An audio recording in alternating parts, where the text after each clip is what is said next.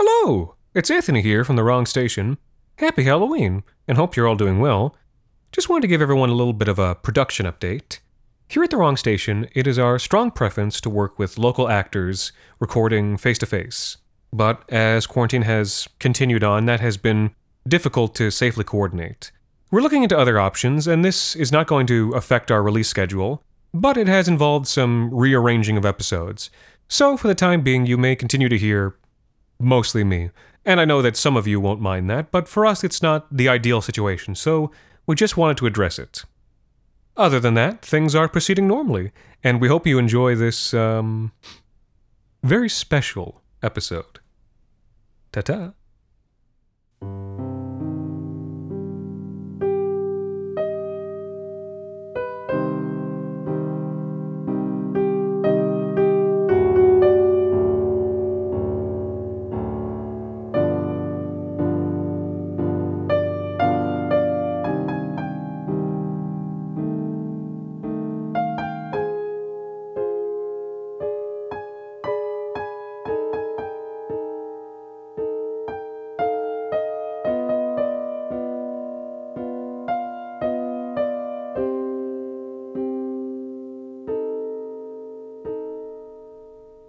Guten Abend, mein süßen kleinen Eier.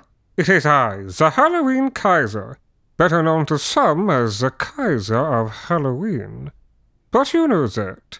You knew it was a Zeus pink slop inside your sugary little heads. Tonight we will be reading from the great tome of All Hallows Eve snippets, most horrid and most foul, penned by Eridicus Fouts in the year 1578. A collection of stories in which bad things happen to bad little children. And good ones, too. Our first story is a scrumptious little number that goes by the title A Quiet All Saints' Eve Dinner. So set your ovens to 190 degrees Celsius, and by the time this evening is through, you should be ready to pop your Kaiser cake right in. You are making Kaiser cake, aren't you? In any case, our story. Young Norman Matheson poked at the sizable portion of boiled fish that sat on his plate. He prodded at it with his fork, turning it around and flipping it over, looking for one piece, one bite that looked appetizing. And when he had exhausted his search, he decided that he'd start with the greens and come back to the fish when it was necessary. Norman was not happy this evening, and, quite sadly for a boy his age, he rarely was. Though, in this case, to speak to this particular evening, it was because just past the archway that divided the dining room and the first floor hallway, through the foyer and then the front door, and out into the world, it was Halloween night. But inside the Matheson household, and most certainly at the Mathesons' dining room table, it was All Saints' Eve. You see, the Mathesons didn't care much for Halloween.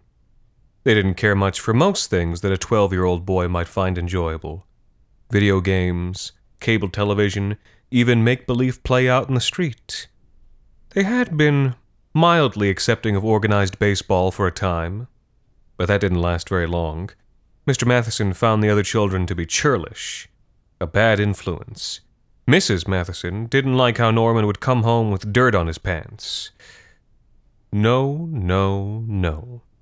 Norman's thus far short life was one of study, prayer, and solemn reflection. But that doesn't mean he didn't dream of other things.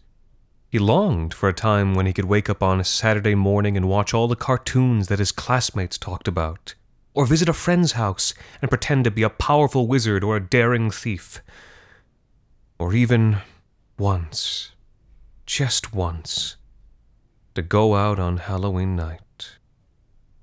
You've hardly touched your fish, boy. Norman snapped to attention, stuffing his daydreams into a shameful box in the corner of his mind. The imposing Mr. Matheson loomed over the table from his seat at its other end, a picture of puritanical patriarchy. Off in your idle fantasies again? His question, hardly even a question, made Norman's skin sear with embarrassment. If you're not hungry, I can put it away for later, interjected Mrs. Matheson. Hers was a method more cool and tempered on the surface, with mercurial threat bubbling beneath. The boy is plenty hungry, Elizabeth, just not for the meal so meticulously prepared by you and put on this table by the grace of God. No, our son would rather be outside with the pagans, gorging himself with sweets. Norman had been dreading this. If it hadn't been the fish, it would have been something else. Each year on this night, his parents would find some reason to castigate him for his desires. I see, said Mrs. Matheson, placing her napkin down and turning aside with a calculated pout. Then maybe I shouldn't have made anything for such a spoiled little wretch. Now look what you've done. Mr. Matheson slammed the table with a closed fist. You'll be the death of your mother, a vile shame upon our house. Mr. Matheson rose from his seat and began to slowly stalk over to Norman until he stood over the child. Mm, but maybe that's what you want to be rid of us, have Satan pluck us from the earth and leave you to the life of hedonism you so desperately want. Leave you to your Halloween. Norman considered these words for a moment, as the heat made him sweat heat from his shame, sadness, and anger, and from his father's hot breath. And considering the alternative as well, a thought came to his mind almost involuntarily. Yes, I do want that.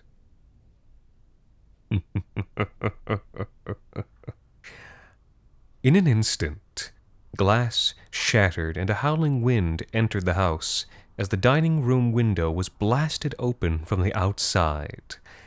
All three of the Mathesons turned with surprise, and then horror as the cause of this destruction wasted no time making itself known.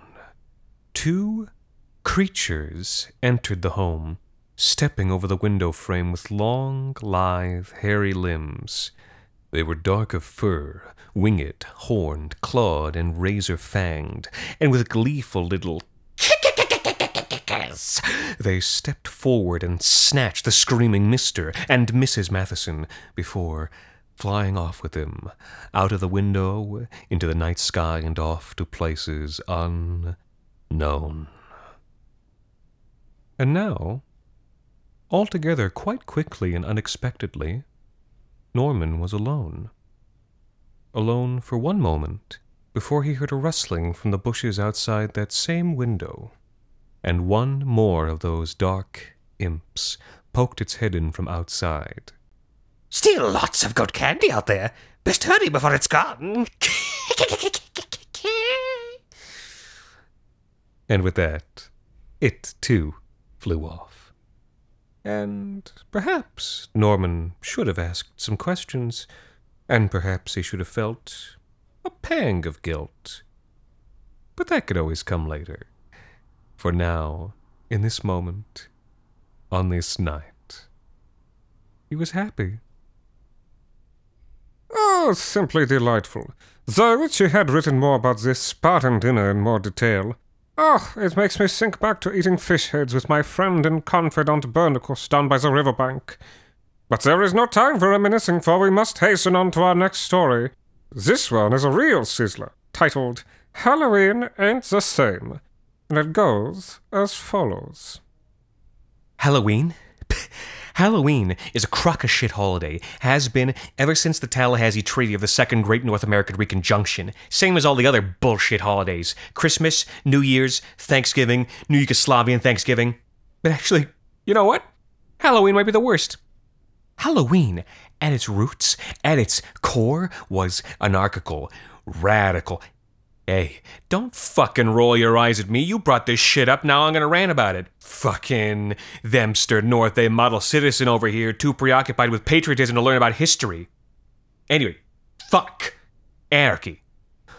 All Hallows Eve started off back in the old, old days as a pagan harvest celebration before the Christians co opted it and made it a day about dead, dusty old saints, before the fighters out there re co opted it back to being about pagans and Satanism and bad fucking witches and shit, which is great.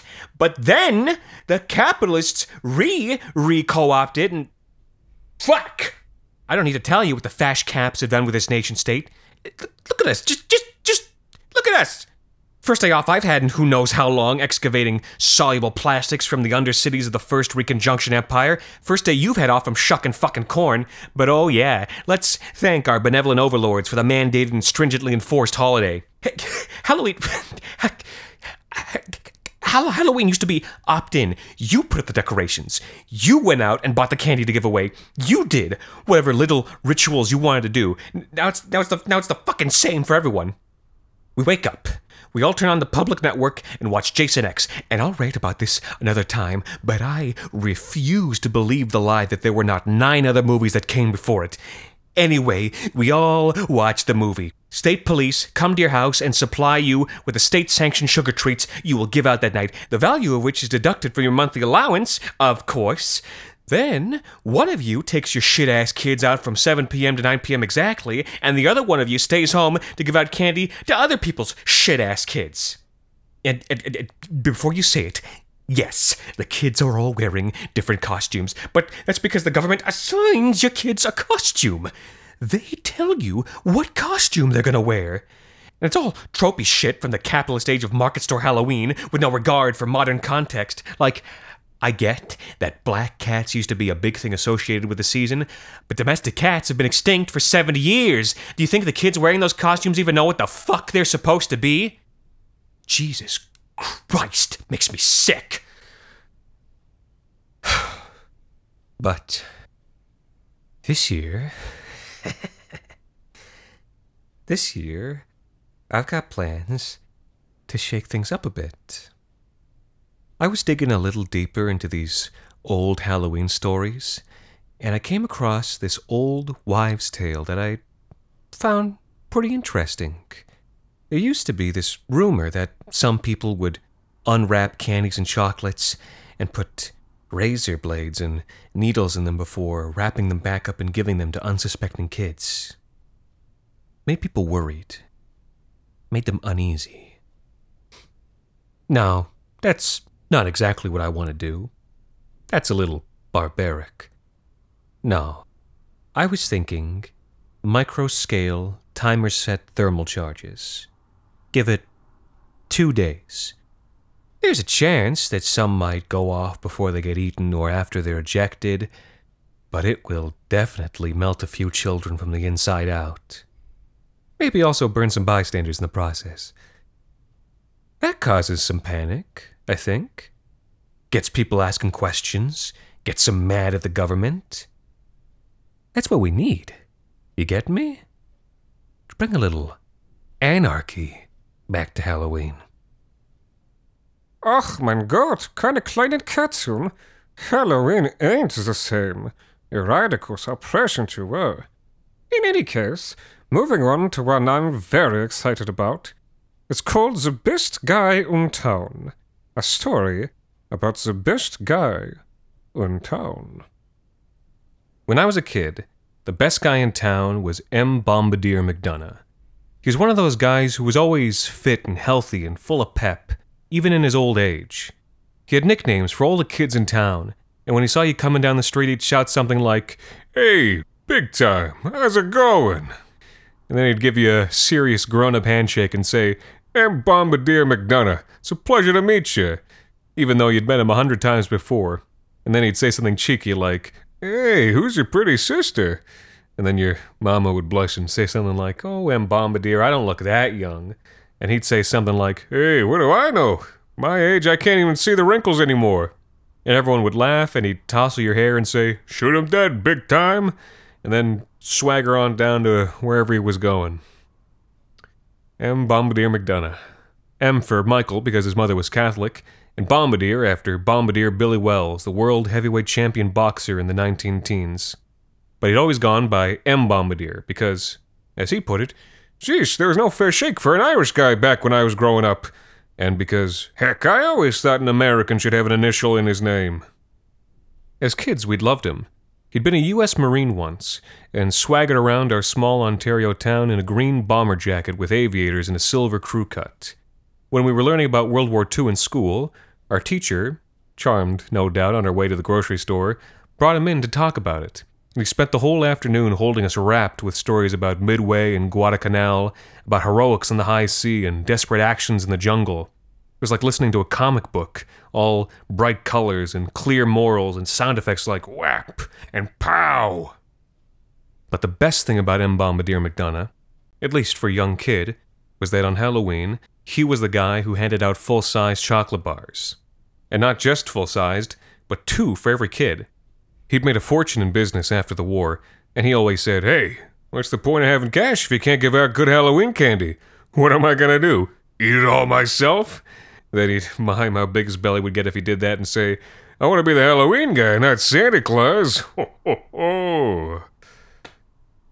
You'd get home and sort out all the candy, and your mom would say, Full size bars, who gave you these? And you'd say, M. Bombardier McDonough. And she'd sigh and get a faraway look and say, Ah, that M. Bombardier McDonough must have been some man back in his day. Which was fine for me, because I had a single mom. But for my friends who had dads, it was a little awkward. I remember one Halloween very clearly.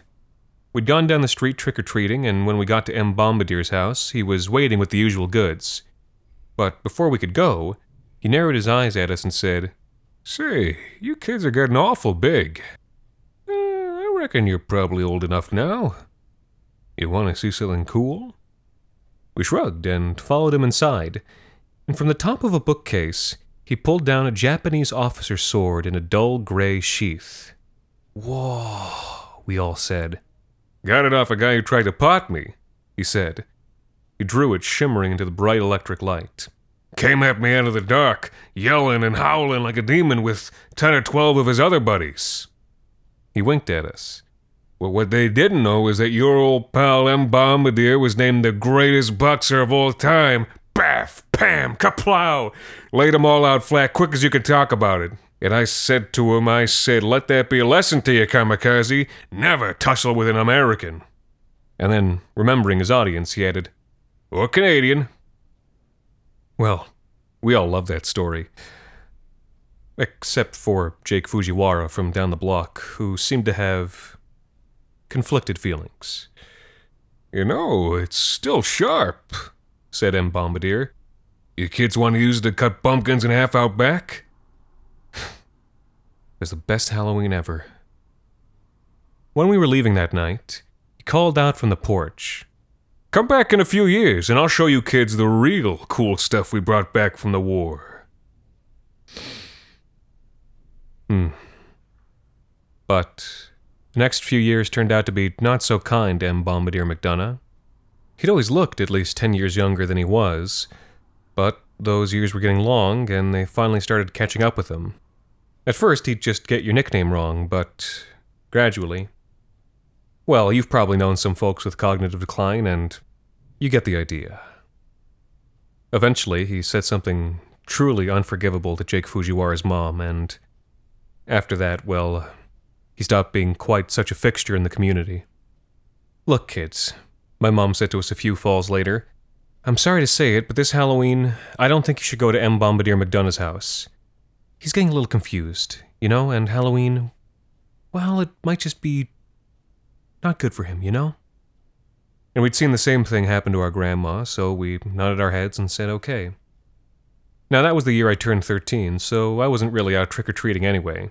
While my sister was going from door to door, me and Jake and the others were out smoking cigarettes on the school roof and then throwing eggs at the rich houses in town. My curfew was technically 10, but it was already 10:30 by the time I arrived at the bottom of the street where I lived. Like I mentioned, it was a quiet town. By 10:30, the streets were empty, and I was the only one out. And so I nearly jumped out of my skin when a voice called out to me out of the darkness in a stage whisper. Hey, hey, big time. I turned around, and there, smoking a cigar on his front porch, all lit up silver in the moonlight, was M. Bombardier McDonough. He beckoned me, and I was a little hesitant, but he'd remembered my nickname and seemed lucid enough. Besides, I was big for my age, and M. Bombardier wasn't the physical presence he'd been two years earlier. Oh, big time. Remember a few years ago when I showed you guys that sword? Well, sure. He winked at me, and it reminded me of the old M. Bombardier I'd grown up knowing. It was a good feeling, comforting. You want to see what else we brought back? I followed him into his house, and the place, which had once been neat and tidy as a Marine sergeant's haircut, had become cluttered and musty. The sour, powdery smell of senility had oozed into the carpet and bookshelves. Here we are, said M. Bombardier. He'd opened a wooden cabinet to reveal a small safe, the kind with a key, not a combination lock. The key, along with his old dog tags, were hanging from a ball chain around his neck. Ugh, heck. He hissed from the pain in arthritic knuckles as his blue veined fingers fumbled a few moments with the lock. At last, there was a click, and the safe door swung open, revealing darkness within. He hummed softly to himself as he reached inside. Ever the showman, he paused before withdrawing his hands to wink at me. His eyes were very bright, blue as the South Pacific sky, but dazed with distant cirrus clouds of age. When he spoke, I wasn't sure if he didn't know what was going on, or if it was the first time in years that he did. Yeah, big time. Get a load of this. Brought back some pretty cool stuff, huh? What he passed into my hands was dry and surprisingly light. Carried a faint smell, faint enough that you might almost miss it. Gray and mottled, it was a necklace of human ears. I passed the artifact back into his frail hands and walked out into the night. A singularly unpleasant man. Oh, and yet, still so beguiling in his own ways, that M. Bombardier. But let us not get off track, for we must move on to our next story. Homemade. Ugh, Mommy, that's gross, said Therese, pointing to the fake blood in the Polaroid. Yeah, honey, your mom's costumes were, uh, pretty wild, laughed Eric. Amaranth, Amy to her friends, laughed right back. It was Halloween, and the three of them were flipping through one of the old photo albums Amy's mother had bequeathed to her in her will. While the rest of the albums were labeled as weddings or birthdays, this one had been left blank. But it was obvious when these pictures had been taken, it was filled with Polaroids, all red eyes and ugly lighting, each of which depicted a young Amy wearing a homemade Halloween costume. Amy didn't remember many of the costumes. Children rarely do, but looking at them brought back the sweet smell of clove cigarettes. Her mother would smoke them by the handful while she carefully attached each part of the costume. Her heels would click and clack against the hardwood floor as she circled a chair where Amy sat, trying not to fidget. Old homemade costumes always look freaky, said Amy. We didn't have cheap molded plastic or polyester when I was your age. Grandma had to improvise. But what are you dressed as? asked Therese. Amy took a closer look. In this photo, she looked to be about six. She was wearing an old burlap sack with holes cut for eyes. She had a bizarre wicker charm around her neck, and her hands were covered in fake blood. You know, honey, I don't know, said Amy. Grandma just probably threw it together. She was so busy with work, PTA, she even did Neighborhood Watch. Neighborhood Watch, said Eric. Yeah, she pulled the night shift every week for years. I had a lot of babysitters growing up. Eric furrowed his brow for a moment. Did she ever mention that to me? Before she could answer, Therese cut him off with a shriek of laughter. Look at this one, Mommy! Amy followed Therese's fingers to another photograph. In this one, Amy seemed to be about seven, wearing what looked like a spider costume, albeit one with far too many legs. The legs appeared to be made from woven wicker, and each one ended in a sharp point. Her actual hands held a lit candle. Amy's mother was in the background, her hands busy with something just out of frame, a clove cigarette clenched between her teeth. Amy racked her brain, but couldn't remember any of this. Why was she the only one in these photos? What about the friends she trick or treated with? She flipped ahead. Therese clutched at her mother, no longer laughing. Amy, eight years old, her arms painted with cryptic designs drawn in black ink. She felt queasy looking at them. In this photo, she wore a glazed expression, her palms outstretched toward the camera. From the center of each gazed a detailed, void black eye. Amy's mother was standing in the background, next to a small pile of dead birds. Emmy didn't realize that Therese had started crying, or notice when she ran upstairs and slammed the door, or when Eric chased after her, briefly shooting a confused look over at Emmy. Emmy sat alone on the couch, just staring at the final photograph in the album. Emmy stood in the foreground wearing a blood stained nightgown, holding the skinned carcass of some unidentifiable creature. Her face was obscured by a lamb's skull, which she wore as a mask. She was staring at the camera, seemingly totally unaware of her surroundings. Behind her, Emmy's mother lay on the ground in the middle of a large circle of runes. She was completely nude, as were the five other people standing around the circle. But none of these disturbing images are what drew Amy's eye.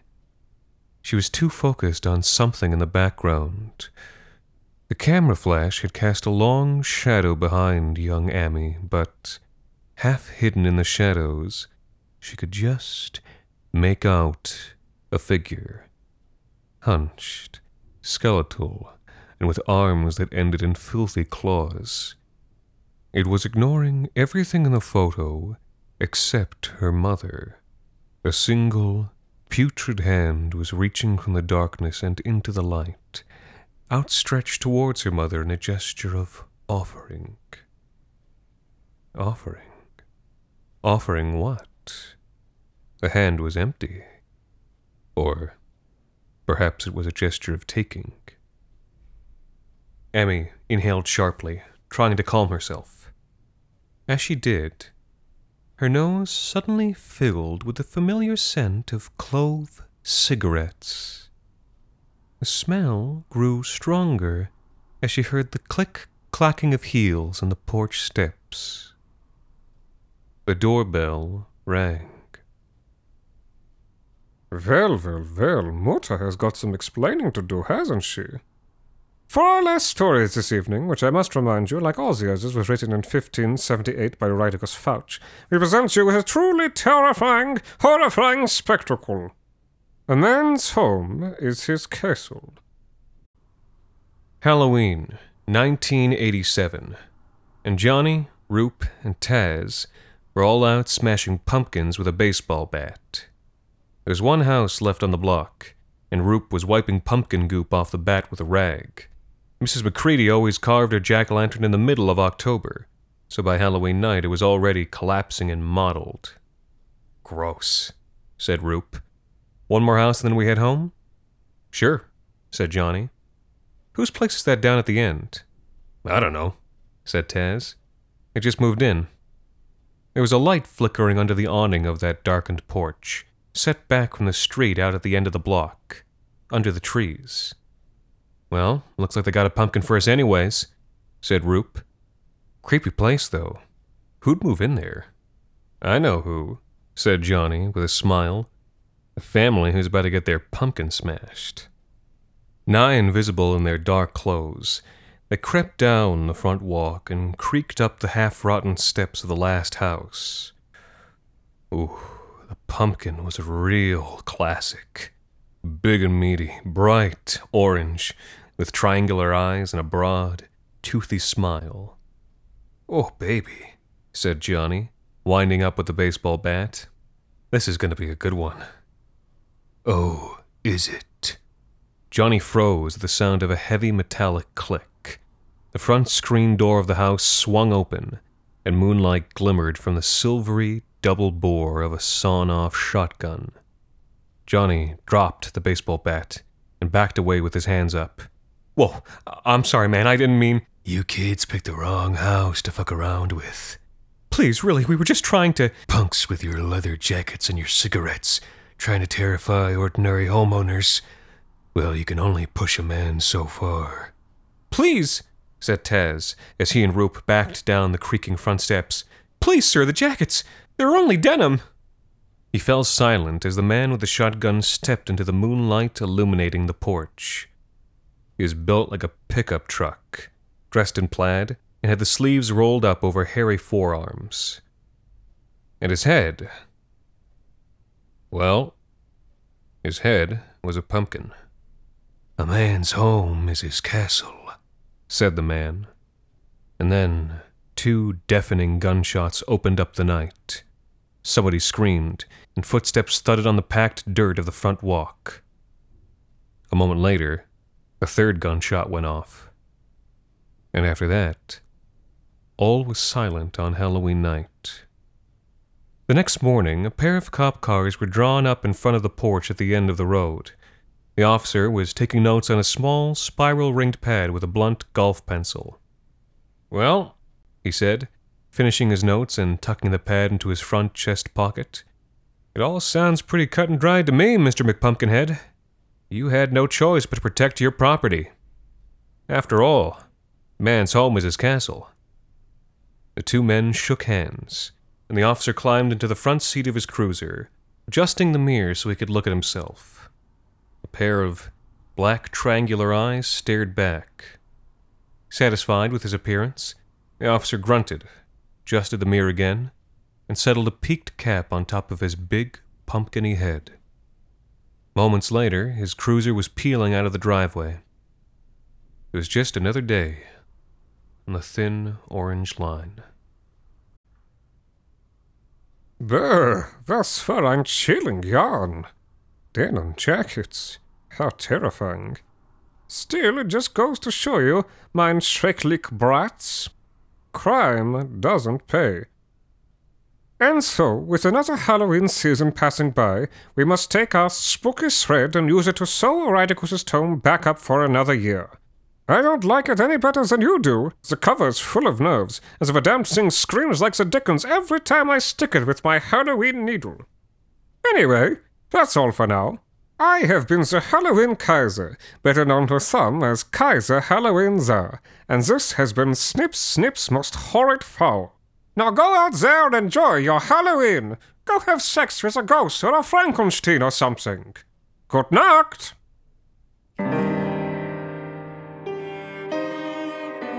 This week's episode, Snips Most Horrid, Snips Most Foul, was written by Euryticus Fouch in the year 1578 and was performed by none other than myself, the Halloween Kaiser. What, did you expect something else? The Wrong Station is made possible with the generous support of its listeners on Patreon. Thank you to Anko Kolchek, Jennifer Emmett, Victoria, Nate, Daniel Hudner, and Sue Steele for helping them keep the lights, well, off. You can also support them by leaving a rating and review on iTunes or wherever it is you listen to the false station.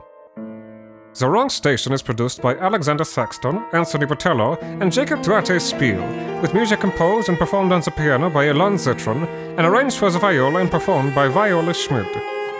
You can follow The Wrong Station on Twitter, Facebook, Instagram, and email them at thewrongstation at gmail.com. And until next time, Danke fürs Hören.